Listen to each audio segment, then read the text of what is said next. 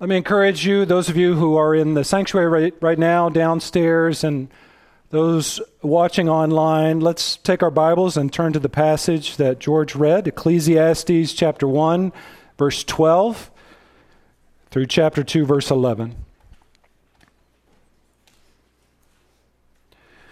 That's our passage today as we continue our series, our series Vanity Fair. And before we get into it, let me just start with this. I want to start this morning with an old Aesop's fable that many of you know, whose main characters are the sun and the wind. I thought of this this last week as I was reading Ecclesiastes because the sun and the wind are so prominent in this book. Well, in this Aesop's fable, the sun and the wind get into an argument with each other about who's the mightiest on earth. Who's the mightiest? And so they decide to have this little challenge. There's a man walking about who's wearing a hat and a scarf, a traveler going from city to city. So the sun and the wind decides, you know, whoever can get this traveler to remove his hat and remove his scarf, that is the strongest of the two, the sun or the wind. So they go about their work. The wind goes first. And the wind starts to blow against this traveler. And the wind blows 30, 40, 50 miles an hour. What does that traveler do? Well, it doesn't work. He just pulls his hat down tighter and puts another knot in his scarf. That doesn't work to get the traveler to remove his garments. So now it's the sun's turn. What does the sun do? Well, the sun decides to go to the highest point in the sky and to just radiate sunshine on this traveler. And it gets warmer and warmer and warmer over time. And sure enough, what does the traveler do? He willingly removes his hat and he willingly removes his scarf. The sun wins, right? And the moral of that story, that's, that's very old, the moral is basically this you can't change a person by force. You've got to use warmth and grace in order to change people. Aesop knew that even apart from Scripture. Now, here's why I start with that story this morning. This is not a passage about warmth and grace, okay? You probably sense that as George is reading. But I reference that story because the sun and the wind are both important characters in Ecclesiastes, but they have different functions in this book than they did in Aesop's fable. And what's interesting too is that the sun and the wind, you know, in that fable, they're, they're adversaries, right? They're competing against one another. Well, in Ecclesiastes, they're working together. They're, they're teammates, they're not rivals. They're working together they are used by the ancient writer to describe the same things on this earth, namely the futility of life in this world apart from God. So everything that is done in this world apart from God is under the sun, according to Ecclesiastes. And here's the key phrase for the message today it's chasing the wind. It's, here's how the ESV puts it it's striving after the wind. I actually prefer the NIV's rendering of this chasing after the wind. It's chasing the wind. That's what we do under the sun apart from God. The Hebrew word here for chasing or for striving, there's a number of ways to translate this word, and one of the ways that you can translate this word is herding, you know, like, like sheep. So you might say it's, it's like herding the wind. You ever tried to herd the wind before? It's like it's like herding cats, all right? It doesn't work. And and why this is a perfect analogy for what's taking place here is because you can you can sense the wind. There, there's something going on there, but you can't control it. You can't capture it. You can't, you know, herd it and put it in the stalls. Life under the sun, as Solomon describes it, is chasing the wind. Now, what does he mean by that, and how does he illustrate that in this passage. Well, here's your outline for today. The message this morning is entitled Chasing the Wind, and I want to give you three ways that people try to discern life's purpose in this world. And Solomon basically calls it chasing the wind. Okay, this message is about the meaning of life. What is the meaning of life? One of the core questions that every human being has to answer. What is life's purpose? Well, Solomon doesn't necessarily answer that question, but he tells you how to not get the answer to that question. And it gives you three, three activities that he describes as chasing the wind. Here's the first. Go ahead and write this down. We chase the wind when we try to discern life's purpose through intellectualism. We chase the wind when we try to discern life's purpose through intellectualism. Solomon says in verse 12, I, the preacher, have been king over Israel in Jerusalem. Verse 13, and I applied my heart to seek and to search out by wisdom all that is done under the sun. That's good. That's a good activity. Good job, Solomon. But here's what he said says it is an unhappy business. It is a grievous task that God has given to the children of man to be busy with. Now remember, let's just think about Solomon here. Let's think about this man who was the wisest man in the ancient world. God came to him in a dream, if you remember, and he said, Ask whatever you want, and I'll give it to you. I'll give it to you. And Solomon, because he was feeling, I think, the weight of kingship and trying to fill daddy's shoes, you know, King David was a great king. He knew he needed wisdom because it was a tough gig being the king over Israel. Wisdom, ama- uh, Solomon amazingly asked for wisdom in 1 Kings 3. He needed wisdom, so God granted that request. It says that God gave Solomon a wise and discerning mind. And Solomon became the wisest of wise men. And that wisdom served Solomon well as a young man ruling over Israel. But now, as he writes Ecclesiastes, he's an old, cynical sage. And he's less sanguine here about wisdom. He says it is an unhappy business that God has given to the children of men to be busy with. Look at verse 14. I have seen everything that is done under the sun, and behold, all is vanity and a striving after wind. Solomon says, being wise, seeking wisdom, displaying wisdom, it's, it's hevel. Remember hevel? It's vanity. It's, it's, it's like chasing the wind, he says. And why would Solomon say that? Why would he say that? Here's why. Look at verse 15. Because what is crooked cannot be made straight, and what is lacking cannot be counted. In other words, here's what he's saying here it's, it's a Genesis 3 world out there. It's a Genesis 3 world. It's a crooked world, and I can't fix it. It's irremediably broken, and I, I can't stop it. I can't change it with my wisdom. It, there's something missing in this world, too. What is crooked cannot be made straight, and what is lacking, what is lacking cannot be counted. There's something missing in this world, and I can't supply it no, much, no matter how much I study or how much wisdom I accumulate. I can't fix the broken world. And we get that in our day. You know, I talked about this last week a little bit. We make, we make insecticides in order to grow more food. And then humans use that insecticide to kill and exterminate a large number of people. You know, we have scientific, scientific advancements that give us nuclear energy, cheaper energy. And, and we use that to create bombs that destroy whole cities.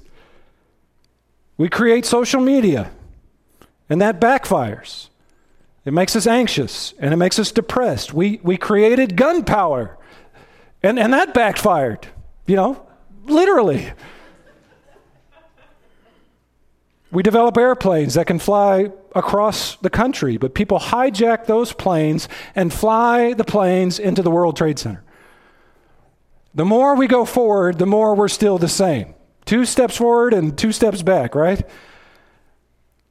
That's what Solomon's saying here. He's saying that with all of our accumulated information, with all of our scientific advancement, even 3,000 years after Solomon, we can't change the Genesis 3 world that we live in. We can't, here, let me say it this way we can't reverse the curse.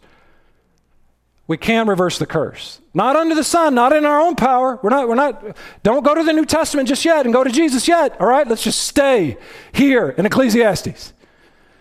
We can't reverse the curse. What is crooked cannot be made straight, and what is lacking cannot be counted.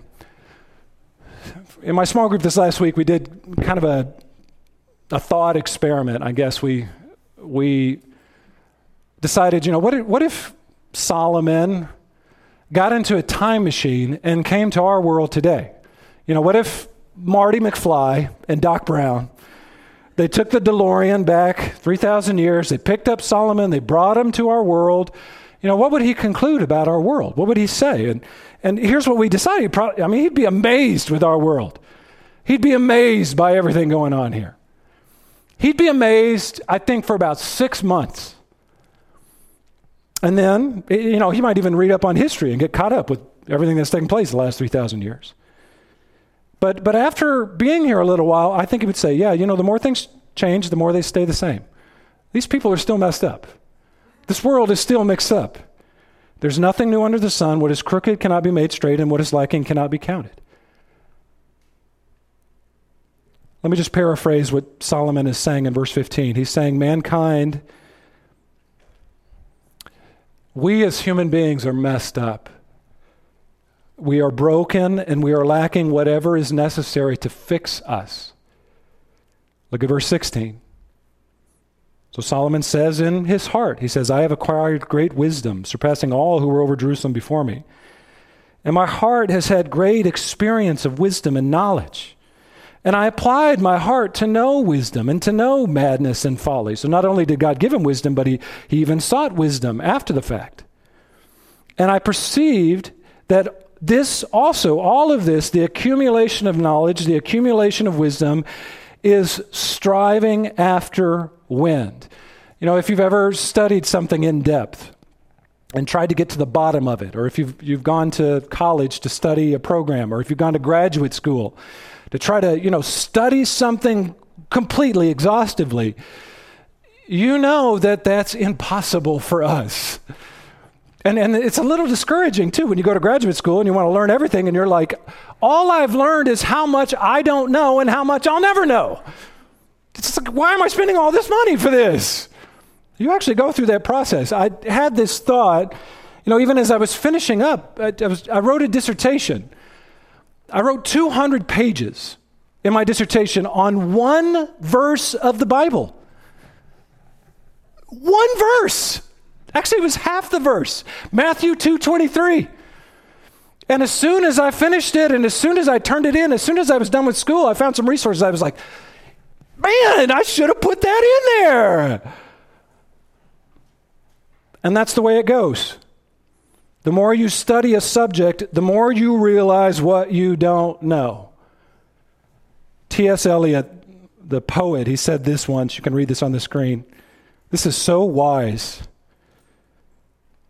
He said, All our knowledge brings us nearer to our ignorance.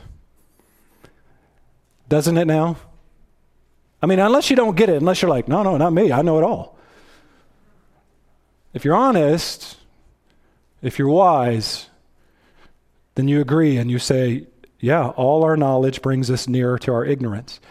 And here's the really sad state of affairs for Solomon. Look at verse 18. Solomon says, for in much wisdom is much, much vexation. Let's go talk with a graduate school student, and they'll tell you that. For in much wisdom is much, much vexation, and he who increases knowledge increases sorrow. This is the ancient equivalent, equivalent to our maxim ignorance is bliss, right? That's what Solomon's saying. He's just saying it the other way. And, you know, there are times in my life, maybe you feel like this sometimes, there are times in my life where I wish I didn't know what was going on in our world right now. You know, that ignorance is bliss. Yeah, I could, I could be drawn into that. I don't want to know anymore sometimes what's going on in Afghanistan. It brings sorrow. I don't want to know about the crisis in Nigeria. I don't want to know about the crisis in Ethiopia. I, I just can't handle anymore. It's, it's sorrow. It brings vexation. I, I, wish, I wish we didn't have those things. I wish we had never split an atom and have that to deal with in our world. Because with much wisdom comes vexation, and with the increase of knowledge comes increase in sorrow. You know, I've told you all this before. I'll just share it again. There are two podcasts, and there's so many podcasts out there, so but there are two that I listen to faithfully every week, just two. And I've been doing this for years. I listen to Al Mohler's The Briefing, and I listen to The World and Everything in It. Just to get an idea of what's going on in our world. I appreciate the perspectives of those two podcasts and the, the Christian worldview that they bring to those problems. But, but even in listening to those, you know, every, every weekday, I'll just tell you there are some times when, a- after listening to those, I just stop and I, I think to myself, would I be happier not listening to this? You know, I mean, because it's good stuff. I'm glad to know it, but you know, they're reporting on what's going on in the world. They're reporting on what's going on in our country, and it's a lot of bad news. And and afterwards, I, I think to myself sometimes, would would it be better for my soul if I just stopped doing it, just played Angry Birds on my iPhone? Would that be a better use of my time? Would I be happier if I did that? And here's the bigger issue that Solomon is getting at he, here's really the point of what he's saying here. He, he's saying you can't figure out life with intellectual pursuits. You're not going to solve the biggest problems of why are we here? What is this all for? Because why? Because I'm going to die someday, and all of the knowledge and all the wisdom that I accumulated will go six feet under with me. We can't si- solve life's big problems with intellectualism, even though we try and we try and we try. Francis Schaeffer said this once. You can read this on the screen. He said that all men have a deep longing for significance, a longing for meaning. No man, regardless of his theoretical system, is content to look at himself as a finally meaningless machine which can and will be discarded totally and forever. I think he's right. I think that's part of us being made in the image of God. We just keep searching, searching, searching, trying to find the meaning of life. We long for purpose and meaning in this world, but we can't find it through intellectualism. So, okay, let's try something different. Let's try a different tack. If intellectualism doesn't work, if ignorance is bliss, let's just be ignorant. Or I've got, I've got something better for you. Solomon's got something better for you. Let's just chase pleasure. Let's be hedonists, right? Forget intellectualism. Let's try hedonism. We chase the wind when we try to discern life's purpose through number two hedonism. Hedonism, if you don't know, that's a word that's derived from hedone. It's the Greek word for pleasure. It's a philosophical system of life that you just seek pleasure. We're just seeking pleasure, pleasure, pleasure, pleasure. Jesus said about the soil with thorns that the seed was choked out by the cares and the riches and the pleasures, hedone, the pleasures of life. Luke 8 14. The Hebrew word here that Solomon uses is simcha. And just practice that a little bit. Simcha. Just try that. See if it comes out. This is a word, I know it sounds negative, but it's not always negative. And Hebrew thought this is more than just pleasure. This is a word that can be used for joy or for gladness. I mean, that's not all bad. Seeking joy, seeking pleasure, seeking gladness. Solomon says this, though. Here's the context of the use of this word in chapter 2, verse 1. He said, I said in my heart, Come now, I will test you with simcha, with pleasure. Enjoy yourself. So this is, you know, this is Solomon like talking to himself. Come on now, let's let's try something. Let's do something new. Let's just chase after pleasure. Let's just enjoy ourselves. Oh, okay. How'd it go for you, Solomon? It says, But behold, this also was vanity. I said of laughter, it is mad, and of pleasure, what use is it? You know, I, I don't know how Solomon conducted this experiment. I, I kind of wonder, did he bring in like a, like a court jester into his palace to entertain him? I don't know. Did he start reading comedies instead of tragedies? Maybe he became a comedian so that he could entertain himself and entertain his entourage with his jokes just to make people laugh, to make life a little bit easier. I don't, I don't know. But whatever he did, it didn't work. Solomon calls it madness here. I said of laughter, it is mad. And of pleasure, what, what use is it ultimately? What use is it? By the way, just a word about comedians. This is pretty well documented. Comedians kind of present themselves as happy, joyful, jolly people. They're they're actually some of the most depressed people in the world. And, you know, I, I remember several years ago, I went to watch this movie about Jerry Seinfeld called Comedian. And it was him and some other comedians. And I went with a friend. I was like, oh, this will be hilarious. And it wasn't. It, it was like this documentary of these guys. It was totally depressing, the whole movie. So don't go watch that unless you want to be depressed. Verse 3 So silliness doesn't work. Look what Solomon turns to now. Look at verse 3. Many people have turned towards this. I search with my heart how to cheer my body with wine. Forget comment, forget comedy, forget silliness. Solomon tries booze. It's wine o'clock, baby. Let's see how this works. I search with my heart to cheer my body with wine. My heart's still guiding me with wisdom? What? I think what he's saying here is I got drunk and took notes. That's what I did. I search with my heart how to cheer my body with wine and how to lay hold on folly. Just, just embrace folly, foolishness, till I might see what is good for the children of man to do under heaven during the few days of their life. What does this sound like? You know, just eat, drink, and merry, for tomorrow we die, right? Just live it up. Just have a good time. He who dies with the most toys wins, right? Just, this is all we've got. Just, just live it up. Just have a good time. Explore booze if you have to to find the meaning of life. You know what it sounds? It sounds like a country song. That's what it sounds like. What he's saying here. Blame it all on my roots. I showed up in boots and ruined your black tie affair. Forget intellectualism, is what he's saying. You know, let's just embrace hedonism. I'm not big on social graces. Think I'll slip on down to the old oasis where the whiskey drowns and the beer chases my blues away, and I'll be okay because I got friends in low places. Don't pretend like you don't know what I'm talking about. Solomon tried intellectualism, he found it wanting, so he tries hedonism. And how did that work out for him? Not any better. Look, look back at verse 1. But behold, this also was vanity. This also is vanity. More chasing the wind, more chasing his tail. Solomon says, I'm still just a hamster on a wheel.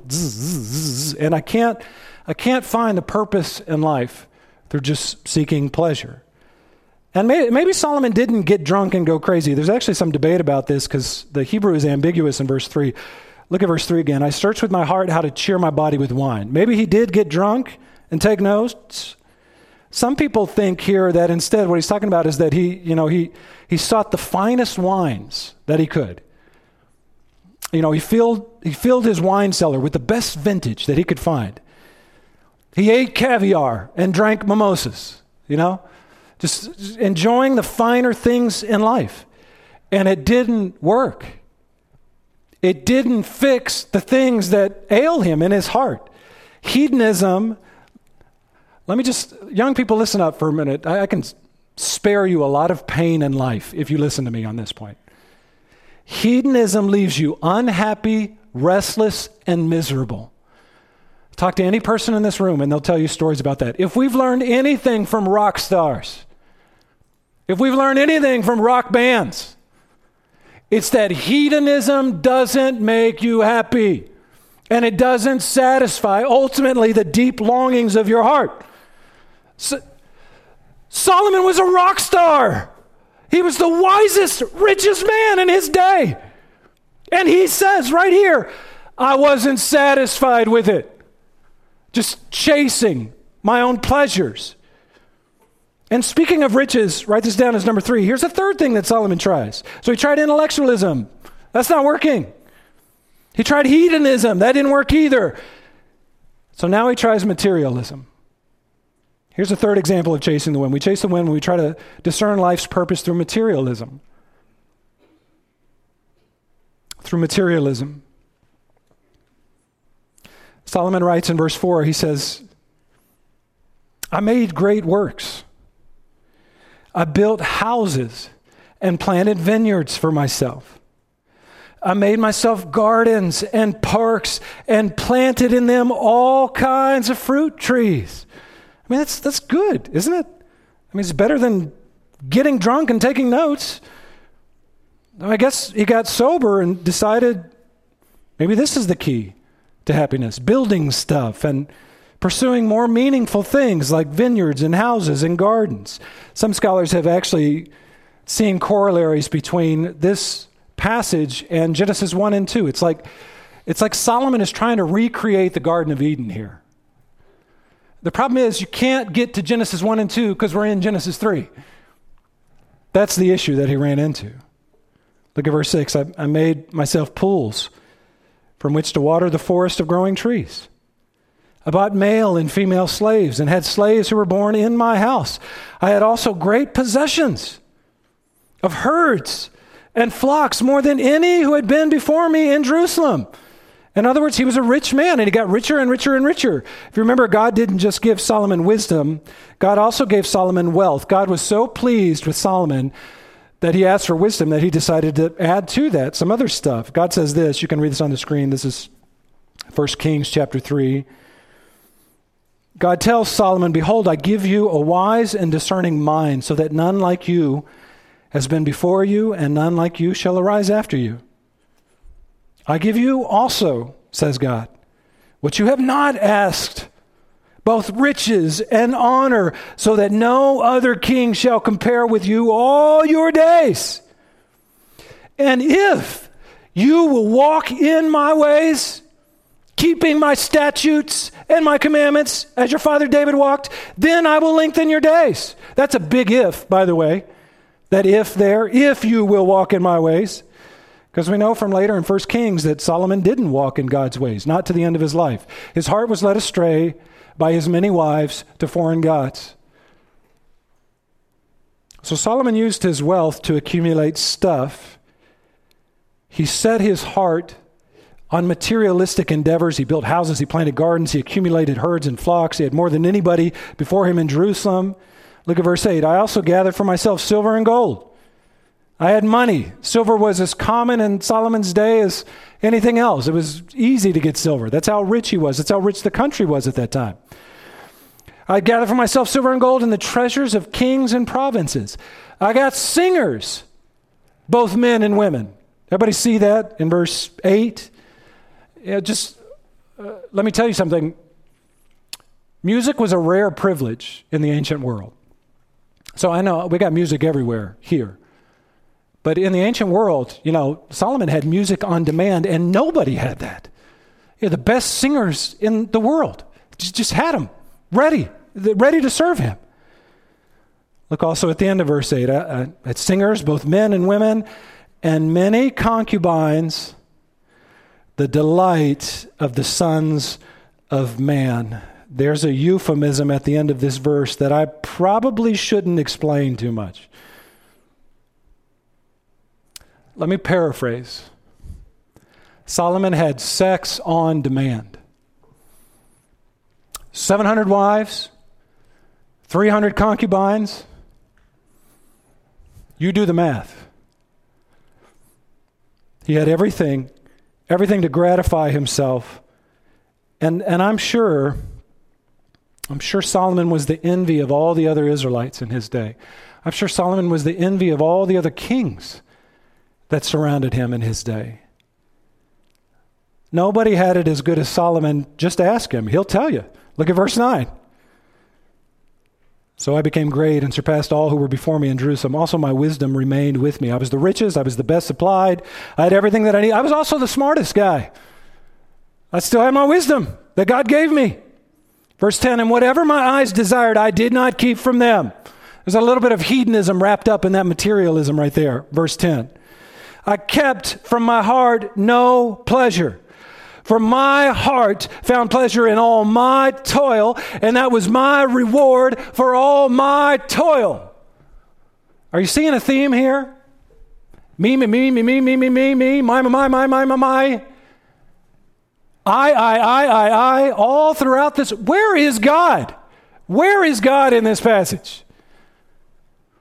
He's talking about life under the sun. God, God is mentioned in passing in chapter 1, verse 13.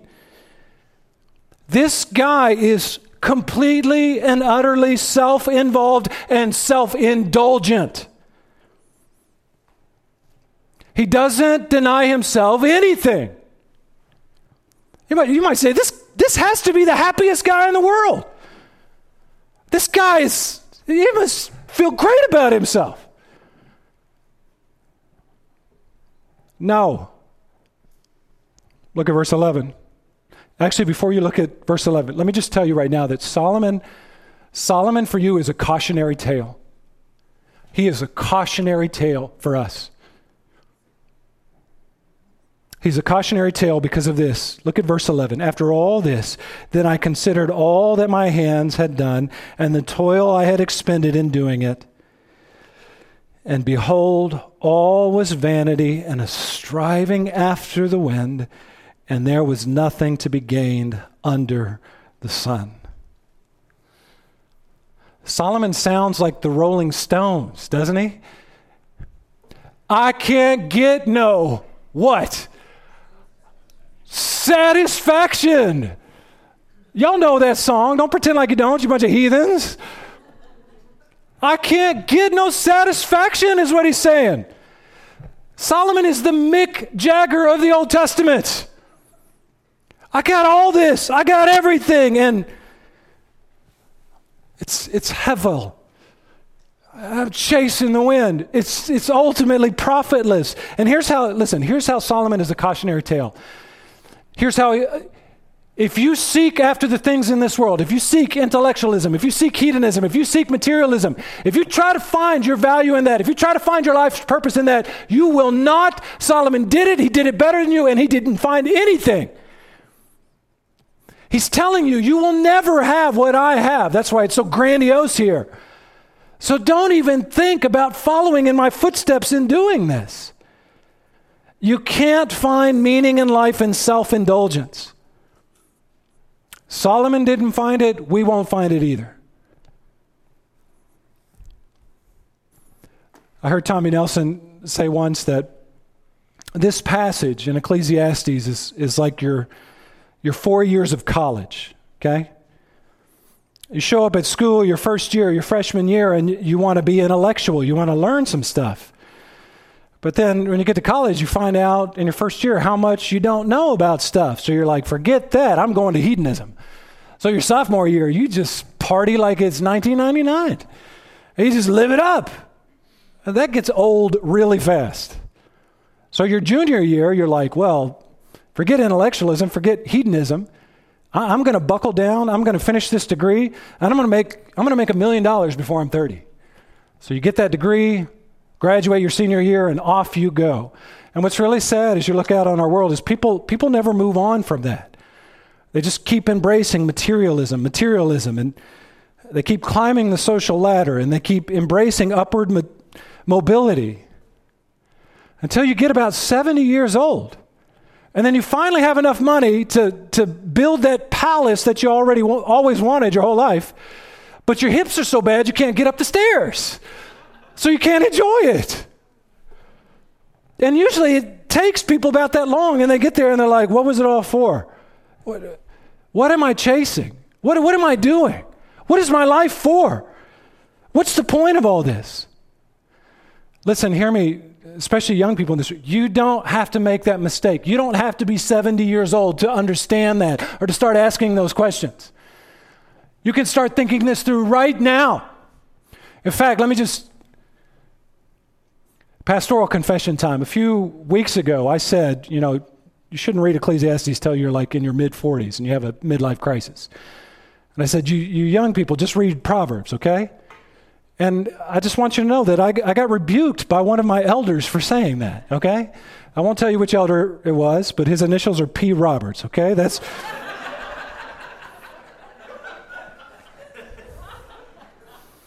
so this unnamed elder said, Tony, I needed Ecclesiastes when I was a teenager. I read that book, and finally, he was asking the questions that I was asking. And he eventually got to the answer that I needed at the end of the book. So let's, let's ask the hardest question you can ask in this what is the meaning of life? What is the purpose? Why are we here? You might as well answer that and get it settled as a teenager. Some people are asking that at age 70. What is the point of all of this? The famous atheist and scientist Richard Dawkins.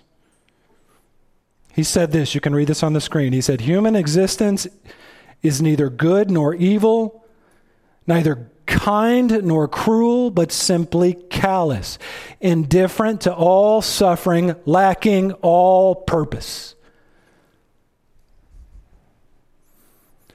Is that the conclusion of the matter?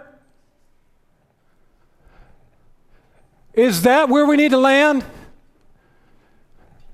Listen, hear me on this. No, it is not. That is not what God created us to embrace. The astrophysicist Stephen Hawking he said, We're just an advanced breed of monkeys on a minor planet uh, of a very average star. That's what we are. We're just a bunch of monkeys monkeying around here. Is that what life is all about? Is it? No, it's not. And Solomon, at the end of this book, he tells us what he thinks the purpose of life is. He says, The end of the matter is this. This is chapter 12. Forgive me for looking to the end, but we've got to keep this verse in mind. This is the end of the matter. All has been heard. Here it is. Fear God and keep his commandments, for this is the whole duty of man, for God will bring every deed into judgment with every secret thing, whether good or evil. And let's not stop there. Let's, let's go New Testament for a little bit if we could. The problem with, here's the problem that Solomon's addressing. The problem with life under the sun is that it's fleeting, it's short lived. We're, we're going to die soon and be six feet under, all of us, pretty soon. And, and no amount of intellectualism, hedonism, or materialism can change that. It might make your life a little better for a while, but you're still going to be six foot under. So, so what are you going to do? Discerning the meaning of life is pointless without God. Here's why because life is pointless without God. Life is pointless without God. It's chasing the wind. Our meaning has to be derived from God who made the sun and who made the wind and who made us. We've got to discern our purpose in life because we are a created thing from our Creator, right?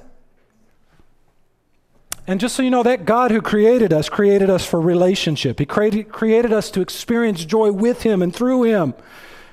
He's a God who makes intellectual pursuits intellectually satisfying.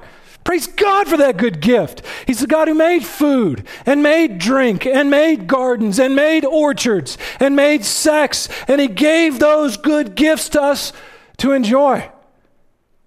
And we find meaning not in those gifts, but in the giver of those gifts. We find meaning in glorifying and enjoying God forever. The Westminster Shorter Catechism says this man's chief end is to glorify God and enjoy Him forever. Y'all heard that before? Man's chief end is to glorify God and enjoy Him forever. But here's the rub.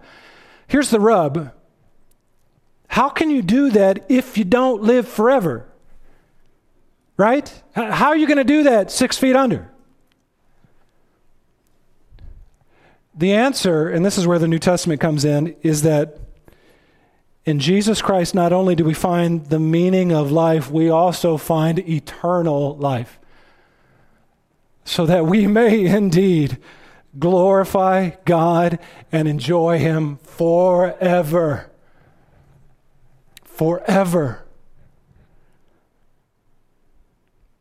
Jesus said in John 17, verse 3, and this is eternal life, that they know you the one true God, and Jesus Christ, whom you have sent. That's the meaning of life knowing God, enjoying Him forever. And Jesus Christ is the source of our forever. He's the source of our eternal life. And you're not going to get there without Jesus. Man's chief end is to glorify God and enjoy Him forever. You're not going to get there without Jesus.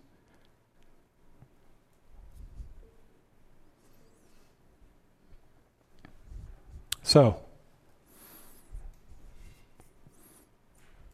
let me close with this. Let's go back with me to that thought experiment that we had in my small group.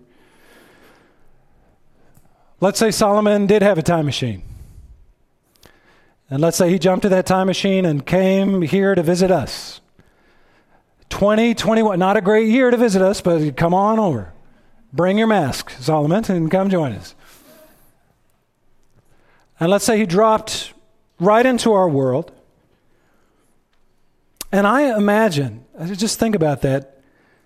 I imagine that he would marvel at the innovation and the technology that's in our world right now. I bet he would lose his mind over the stuff that we have in our world and, and, and that everybody has. It's not just the kings. We don't even have kings. We've all got great stuff. I mean, just think about it for a moment. It, we can go on YouTube and listen to any music ever created just by pulling out our smartphone. I'm sure Solomon would look at that and be like, wow, that's amazing. What else? We, we have knowledge and information at our fingertips on our phones. Who needs to be as smart as Solomon when you got Google?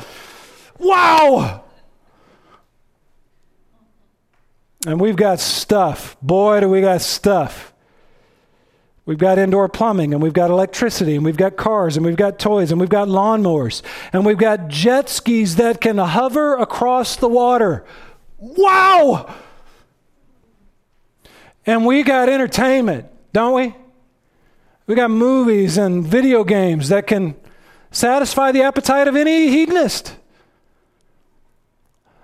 go to the grocery store and you can get goods supplied from all over the world right here. Wow. And you know what else we got? We got Amazon Prime. We can order anything and have it delivered to our doorstep in two days or less. I bet Solomon would just blow his mind at that. I bet Solomon would be amazed by all of that. And maybe, maybe he'd be a little envious of us for a while, but then after observing us for a few months, after observing our world for a few months,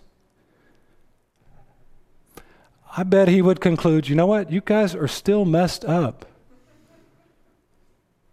This place, this world is still crooked. And you're still missing something. There's something that you're missing. You got everything. You got anything you want, but you're still missing something. And let's just let's just follow that thought a little bit. Everybody still with me? Okay, Solomon time machine, he's with us now. He's looking at our world. Let's just say Solomon, okay, he, he picks up a Bible and he reads the New Testament for the first time. And what does he read about? He reads about the Son of God, Jesus Christ, whose human lineage came from him from the Old Testament. Wow! His mind is blown. And this Jesus Christ, this Son of God, came to earth and he died on a cross to take away the sin, of, to fix our crookedness, to fix our brokenness. And I bet he would read that and he would say, the cycle, the cycle of life, the circle of life, the circle of death, death, death, death, death. It's broken now. Jesus has broken it. All that I wrote about in Ecclesiastes.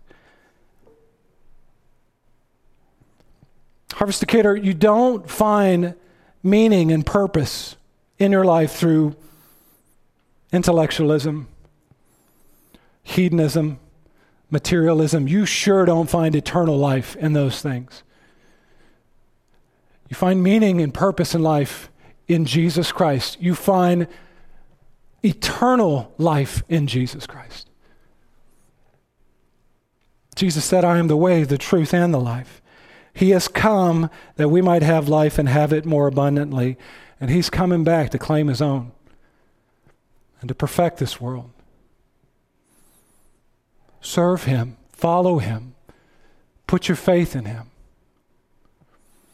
And one more thing enjoy those gifts, good gifts that He gives.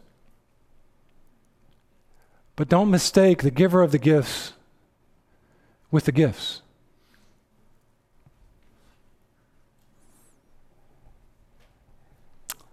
Amen. Let's pray together.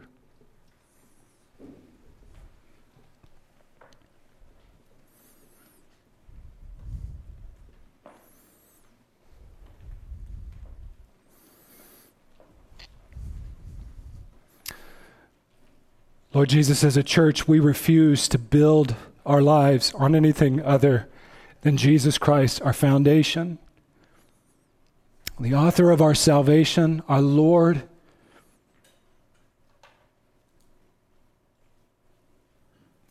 Lord, we confess as a church body today that we are sinners saved by Jesus. And we don't find our meaning in life through the things that the world tells us we should find our meaning in. We find our meaning and purpose in you. We find eternal life in you. And so we give you praise, Lord.